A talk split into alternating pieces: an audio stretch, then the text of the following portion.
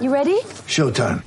On May 3rd, summer starts with The Fall Guy. Let's do it later. Let's drink a spicy margarita. Make some bad decisions. Yes. Audiences are falling in love with the most entertaining film of the year. Fall guy. Fall Guy. Fall guy. That's what the poster said. See Ryan Gosling and Emily Blunt in the movie critics say exists to make you happy. Trying to make it out? Nope. Because I don't either. It's not what I'm into right now. What are you into? Talking. Yeah. The Fall Guy. Only in theaters May 3rd. Rated PG-13. Get ready for the greatest roast of all time. The Roast of Tom Brady. A Netflix live event happening May 5th. Hosted by Kevin Hart. The seven-time world champion gets his cleats held to the fire by famous friends and frenemies on an unforgettable night where everything is fair game. Tune in on May 5th at 5 p.m. Pacific time for the Roast of Tom Brady. Live only on Netflix.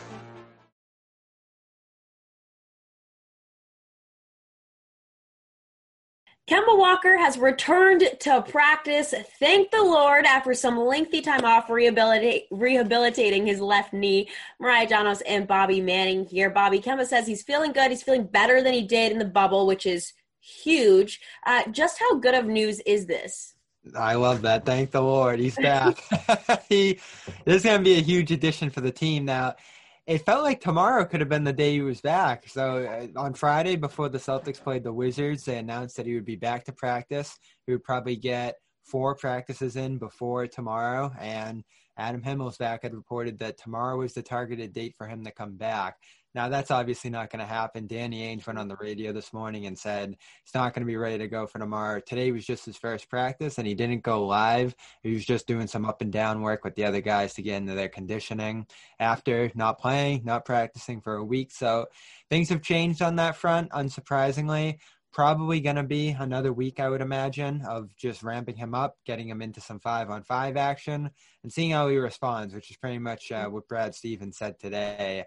But back at practice earlier than I think anyone imagined. I know I thought it would probably be February before we'd see him in a game, and here we are on January 14th, probably days from seeing him play again. Yeah, absolutely. Now, obviously, it's a little too early to tell. He didn't go uh, you know, 100% at practice. But do you have any idea of what he might look like when he does ultimately return?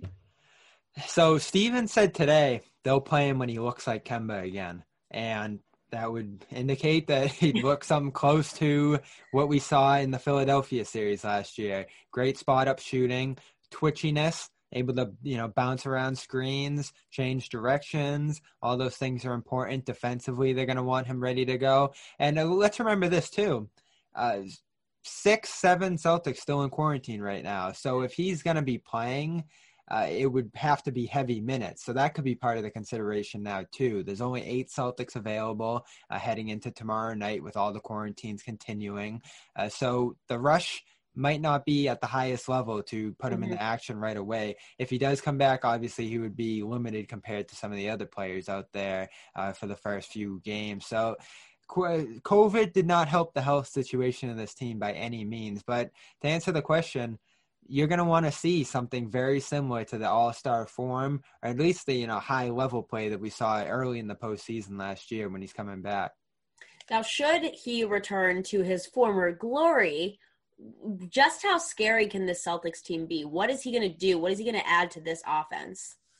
Well, they're going to be in the running for the best offense in the NBA the way they're playing right now. I'll be interested to see what kind of role he fits into right away. Now, certainly you'll love to have him to rotate into bench units, to lead those bench units with Semi Ojeleye and those type of guys to keep the offense rolling through those periods. That's what they've done with Tatum. They've done it successfully with Brown as well. So all of a sudden you'll have three guys and pretty much an entire game where you can have an all-star level player leading the offense through those stretches. So that's going to be the first point there. But you know, he, I, he's not the best defender in the world, but what you can say about him is he's positionally sound. He switches well. He finds, you know, scrambling uh, men on the floor effectively. Like he's always in a great position and tries really hard defensively. And that might be better than what they're getting at those guard spots right now between some of the other players like Payton Pritchard and others who have filled in there so far.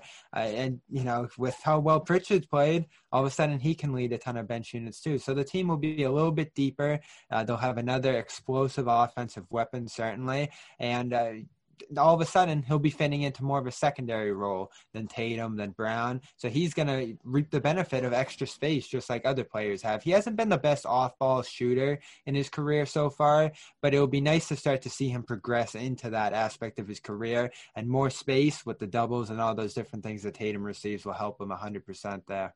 Yeah, absolutely. It's definitely going to be nice just having that depth, like you said, especially with COVID, taking out guys whenever you least expect it, really. It's always nice to have just one more guy out there. So for all of our Celtics coverage, head to clnsmedia.com and subscribe to our YouTube channel.